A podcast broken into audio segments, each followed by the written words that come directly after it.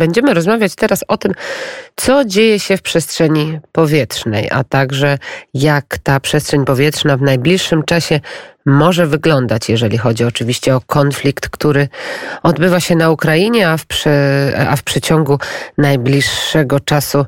No właśnie, o to będę pytała naszego gościa. Przy telefonie jest już pan kapitan rezerwy, pilot Witold Sokół, który jest wykładowcą w Lotniczej Akademii Wojskowej w Dęblinie, który za sterami samolotów spędził ponad tysiąc trzysta godzin. Dzień dobry, panie kapitanie. Dzień dobry. To może na początek spojrzymy oczywiście na wschód i taka informacja, która pojawiła się chyba z godzinę czy półtorej godziny temu, panie kapitanie, powiedział o tym doradca ministra spraw wewnętrznych Wadim Deniszenko. Według naszych obliczeń zestrzeliliśmy około jednej trzeciej samolotów, które są w Rosji. To znaczy w ciągu dwudziestu jeden dni Rosja straciła jedną trzecią swoich samolotów. Jak pan się odnosi do takich informacji? Czy one mogą być rzeczywiście zgodne z prawdą? Trudno jest mi zweryfikować te liczby, które, które zostały podane. Tutaj to, ta jedna trzecia wydaje się taką liczbą samolotów, no powiedzmy sobie, zawyżoną, dlatego że gdyby policzyć te samoloty, które posiadają Rosjanie, to jest ich zdecydowanie więcej niż to, co mogłoby wynikać. Panie kapitanie, troszeczkę słabo pana słychać. Jakby pan był łaskaw gdzieś jasne, może jasne. przejść bliżej okna dobrze, albo dobrze. jakiegoś nadajnika. Już, już właśnie, właśnie przechodzę. Jak teraz słychać mnie? Słychać, tylko tak e, różnie pana słychać. E, różnie, dobrze. To ja bo mam słaby zasięg, ale już sobie będzie nasz. E, Dobrze, to w takim razie, w takim razie jeszcze raz powtórzę to, co powiedziałem, że ta liczba, która, która została podana, ta jedna trzecia, mm-hmm. i to można odnieść do liczby samolotów, które posiada Federacja Rosyjska, to powiedzmy sobie, że jest troszkę zawyżona. Rosjanie posiadają jednak zdecydowanie więcej samolotów. Być może chodzi tutaj o te, które były zaangażowane w wojnę na Ukrainie.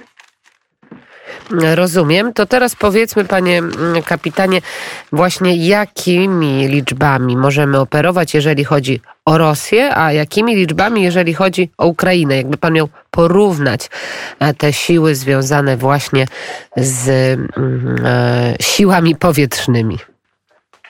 Troszkę wybaczyć, ja tutaj nie będę operował konkretnymi e, liczbami samolotów, dlatego że nie mam tych danych przed sobą. Nie pamiętam ich, tak żeby powiedzieć z pamięci, nie chciałem tutaj słuchaczy wprowadzić w błąd. Natomiast pamiętając takie tabele porównania z początku jeszcze tego, tej wojny, to ta dysproporcja była olbrzymia. Tutaj oczywiście Rosjanie mieli olbrzymią przewagę, jeśli chodzi o liczbę samolotów. Natomiast należy wziąć pod uwagę taką rzecz, ile tych samolotów faktycznie zostało zaangażowanych.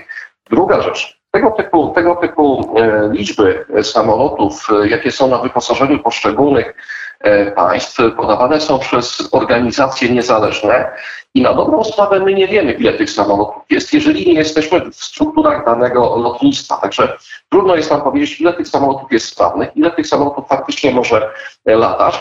No wiadomo, że jest pewien, pewna liczba samolotów do użycia natychmiastowego, natomiast inna jest na przeglądach. Z kolei też no, należy wziąć pod uwagę, że tutaj Rosjanie na pewno też to, to praktykują. Jest tak zwana kanibalizacja, czyli e, niektóre samoloty są e, po, po prostu dawcami części zamiennych. One funkcjonują jako e, sprzęt, który jest e, na ewidencjach e, armii, natomiast one nie są zdolne do lotu. Także tutaj trudno powiedzieć, jaka ta liczba liczba dokładnie jest w Rosji. Trudno powiedzieć, jaka liczba tych samolotów jest na Ukrainie, natomiast na pewno możemy powiedzieć o dysproporcji, jeżeli chodzi o liczbę tych samolotów, dlatego że Ukraina posiadała ich zdecydowanie mniej i to było kilkukrotnie mniej niż Rosjanie posiadali wielokrotność tych samolotów, jeżeli odniesiemy to do liczby samolotów ukraińskich. To, to można było się w sumie tego spodziewać, jeżeli chodzi o, o Rosję. Rosja nie bez powodu nazywana No właśnie, była czy jest drugą armią świata. Jeżeli chodzi o stan i o w ogóle o posiadanie, jeżeli miałby pan przeanalizować właśnie rosyjskie samoloty, to jest to poziom odpowiadający drugiej armii świata. To są, to są takie dobre, szybkie samoloty. Ta siła powietrzna jest naprawdę na takim wysokim, wysokim poziomie, zaraz po Stanach Zjednoczonych. Czy to jest jednak e, napompowane trochę przez e, i rosyjską propagandę, i przez e, rosyjską narrację? Wydaje mi się, że jest to tak, tak jak pani to określiła, napompowane, dlatego że Rosjanie chwalą się swoimi, swoimi najnowszymi konstrukcjami. To należy wziąć pod uwagę, że tych najnowszych samolotów w lotnictwie rosyjskim nie ma tak wiele, jak można się spodziewać. Druga rzecz to jest wyposażenie tych samolotów. Jeśli chodzi o elektronikę, o możliwości, o stworzenie tak zwanej, czy danie pilotowi tak zwanej świadomości sytuacyjnej, to niestety Rosjanie tutaj odstają od Zachodu. W ogóle mają troszeczkę inną filozofię latania. W lotnictwie zachodnim, w lotnictwie natowskim lata się bardzo autonomicznie, piloci są, powiedzmy sobie, niezależni, aczkolwiek otrzymują informacje z wielu źródeł. Natomiast ta, ta rosyjska szkoła latania to jest taka, że tam są, ci piloci są kierowani z ziemi, kierowani z punktów naprowadzenia. Oni mają bardzo mały, bardzo wąski tak jakby zakres decyzyjny w powietrzu. I po prostu lecą, wykonują polecenia i, i e, wykonują tą swoją misję zgodnie z założonym jakimś tam e, jakimś planem. Nie mają tego działania autonomicznego, nie mają takiej wymiany informacji pomiędzy samolotami, pomiędzy poszczególnymi stanowiskami dowodzenia, więc tutaj ta świadomość sytuacyjna Rosjan jest na niższym poziomie niż to jest w państwach natowskich. Mhm.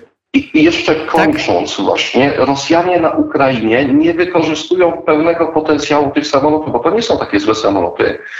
One też mogą być wykorzystane bardzo skutecznie, natomiast Rosjanie wykorzystują, powiedzmy sobie, sposób latania ich jest bliższy drugiej wojnie światowej niż współczesnemu porównaniu.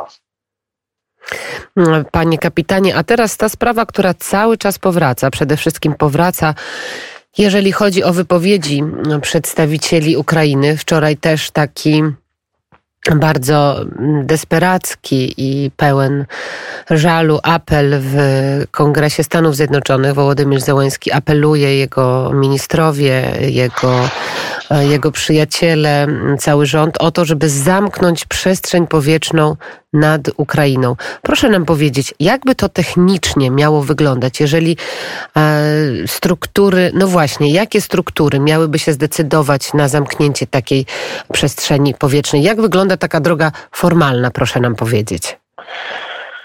Tutaj można odnieść się do, odnieść się do, do, tych, do takiego zamknięcia przestrzeni powietrznej nad krajami takimi jak Irak, Libia, Syria częściowo, gdzie tego typu strefy no-fly zone zostały ustanowione i były respektowane. Niektóre z tych, z tych operacji odbywały się pod mandatem O N Z u, natomiast realizowane były przez struktury natowskie. W tej sytuacji, którą my mamy na Ukrainie, musiałoby się odbyć taką samą drogą, czyli O N Z wyraziłby zgodę, następnie NATO by zamknęło przestrzeń powietrzną i teraz musimy się zastanowić nad tym, w jaki sposób to wyegzekwować. Dlatego, że e, lotnictwo rosyjskie operuje ze swoich lotnisk, czyli z terytorium Rosji. Czyli ono może sobie swobodnie startować, może sobie swobodnie um, lądować, natomiast nie mieliby prawa wlatywania nad obszar Ukrainy.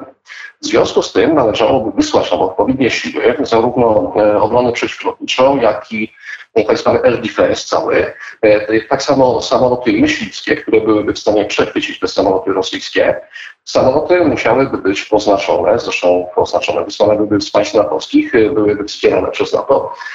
Jednym słowem oznaczałoby to trzecią wojnę światową, dlatego że NATO stanęłoby w konfrontacji z Rosją w takiej sytuacji. Jest to bardzo trudna operacja do wyegzekwowania takiego, żeby nie zaangażować inaczej, żeby nie wywołać tej wojny.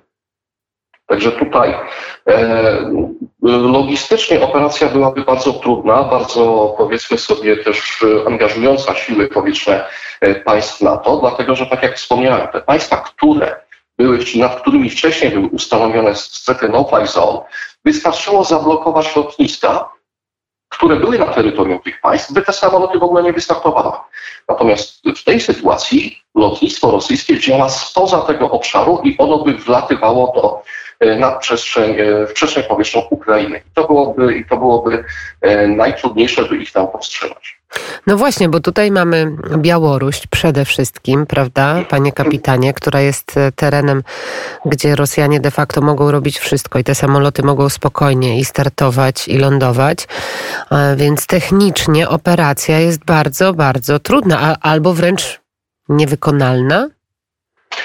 Czy może niewykonalna? Jest wykonalna. Taka, taka operacja jak najbardziej jest wykonalna. Możemy odpowiednio, odpowiednio wyposażyć, odpowiednio nasycić ten obszar systemami obrony przeciwlotniczej, tak zwanymi systemami antydostępowymi. Tutaj nie byłoby dużego problemu. Rosjanie, chcąc wykonać jakąkolwiek misję, jakąkolwiek operację na terytorium Ukrainy, musieliby wywalczyć tak zwaną przewagę w powietrzu lokalną. To jest, polega na tym, że działając właśnie własnym lotnictwem zapewniamy swobodę działania samolotów uderzeniowych. Więc musimy wlecieć w taką strefę, wywalczyć sobie ten, ten obszar, który nas interesuje. Następnie w to miejsce skierować samoloty uderzeniowe, które wykonają zadanie. No czyli mamy tutaj klasyczne prowadzenie wojny w powietrzu. Także to, to oznacza jedno, tak jak wcześniej powiedziałem, wojnę. Wojnę, ale też z drugiej strony, panie kapitanie, z tego, co słyszymy i z tych korespondencji, które cały czas mamy, to wynika bardzo często, że jednak te ataki wcale nie odbywają się w przestrzeni powietrznej, że samoloty nie bombardują przecież miast czy miejscowości, tylko bardzo często te ataki są na przykład z morza, gdzie jest flota czarnomorska, gdzie są rakiety dalekiego zasięgu, więc no to zamknięcie przestrzeni powietrznej nie oznaczałoby wcale e, jakiegoś zakończenia e, działań wojennych, tylko tak jak mówię, ataki są z zupełnie oddalonych, bardzo oddalonych miejsc. To jest, mówiąc o obronie powietrznej, o obronie, o tych systemach antydostępowych, to ta, tutaj musimy włączyć właśnie poza samolotami również, zresztą bardzo często się powtarza, że tarcza antyrakietowa, systemy przeciwlotnicze, które są w stanie zwalczać pociski rakietowe, więc to jest szerokie, dosyć szerokie pojęcie. Dlatego też, dlatego też ciężko byłoby powstrzymać i są odpowiednie systemy na to. Choćby można tu wymienić systemy Patriot, które, które mają takie możliwości, by zwalczać, by zwalczać pociski rakietowe przeciwnika. Ale musiało być odpowiednie nasycenie tego. One powinny, tutaj musielibyśmy wziąć pod uwagę rozmieszczenie, w jakich, w jakich rejonach Ukrainy to rozstawić. No i druga rzecz, kto miałby to obsługiwać? Ukraińcy, podejrzewam, że nie byliby w stanie tak szybko przeszkolić się na tak skomplikowany sprzęt. W związku z tym musielibyśmy tam wysłać kontyngent natowski, który, no co tu dużo mówić, związałby się walką z Federacją Rosyjską. No więc tak, to może na początek jak pan się odniesie w takim razie do tej propozycji, która wypłynęła przedwczoraj, dobrze chyba pamiętam, tak, w Kijowie, żeby taki kontyngent czy taką misję pokojową w ramach NATO wysłać. To było powiedziane ustami wicepremiera Jarosława Kaczyńskiego. Jak pan się odnosi do takiego pomysłu i do takiego rozwiązania? E, powiem w ten sposób. To zostało wypowiedziane przez polityka. Moim zdaniem powinni się wypowiadać, ja jestem żołnierzem, jestem oficerem, wprawdzie już na emeryturze, ale mm, politycy chcą pewne, pewne cele osiągnąć, nie wiem, trudno mi jest nazwać to, jak, jakie cele chcą osiągnąć, W każdym razie, w każdym razie tego typu, tego typu decyzja no, na pewno nie zapadnie na szczeblu wicepremiera e, takiego kraju, jakim jest Polska. Tutaj całe NATO musi się wypowiedzieć. E, tu no, trudno mi jest odnieść się do tych słów i nie chciałbym komentować. Rozumiem, ale jeżeli doszłoby do jakiejkolwiek misji na terenie Ukrainy, to tak jak pan wcześniej powiedział, podo- w podobnym kontekście, jeżeli chodzi o przestrzeń powietrzną, że raczej doszłoby do po prostu otwartej wojny. Oczywiście, oczywiście, że tak, dlatego że naprzeciwko siebie stanęłyby dwie armie. Armia, armia Federacji Rosyjskiej i armia natowska. No i tutaj w związku z tym, że armia natowska składa się z armii wielu państw, no to mielibyśmy wojnę światową. Otwarty konflikt, gdzie Rosjanie, Rosjanie by w tym momencie dostali argument do ręki, żeby nie atakować tylko Ukrainy, ale również terytorium całej Europy. No to jest oczywiście ten najbardziej czarny scenariusz. To ja jeszcze wrócę, panie kapitanie, do tej przestrzeni powietrznej. Czy zamknięcie, naprawdę zamknięcie przestrzeni powietrznej, tylko jeżeli właśnie chodzi o, o loty, o przeloty rosyjskich samolotów, czy to miałoby naprawdę takie bardzo duże znaczenie dla wojny, którą dzisiaj obserwujemy i odnośnie rakiet dalesie, dalekiego zasięgu? Na pewno by, na pewno by prze, nie, może nie tyle przerwało, co ograniczyłoby e, możliwości atakowania przez Rosjan w taki sposób, jaki oni to teraz robią. E, druga rzecz, e, zmniejszyłoby, zmniejszyłaby się liczba ofiar, dlatego że Rosjanie no, strzelają, można powiedzieć, na, na ośle. To oni, oni po prostu mają pewien rejon, pewien obszar, do, do, do tego, do, gdzie prowadzą ogień, gdzie prowadzą ogień i dokonują tego ostrzału. Na pewno tego typu systemy by ograniczyły. Na pewno tego typu rozwiązanie, czyli zamknięcie tego nieba nad, nad Ukrainą, ograniczyłoby takie, takie ataki. To, to, byłby, to byłby ten pozytywny wydźwięk takiej decyzji.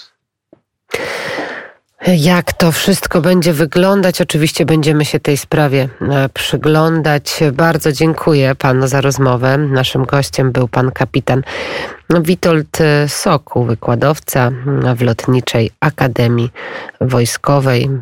A to jeszcze się zapytam na koniec pana, tak samo myśli pan, jeżeli chodzi o przekazanie migów dwadzieścia dziewięć, bo mnie też zacieka- zacieka- zaciekawiła odpowiedź właśnie premiera Jarosława Kaczyńskiego podczas ostatniego briefingu z dziennikarzami, kiedy został on zapytany przez jednego z dziennikarzy, czy Polska przekaże migi dwadzieścia dziewięć właśnie Ukraińcom, stronie, stronie ukraińskiej, to padła odpowiedź, że nie o wszystkich sprawach się mówi. Sądzę, że to wystarczająca odpowiedź.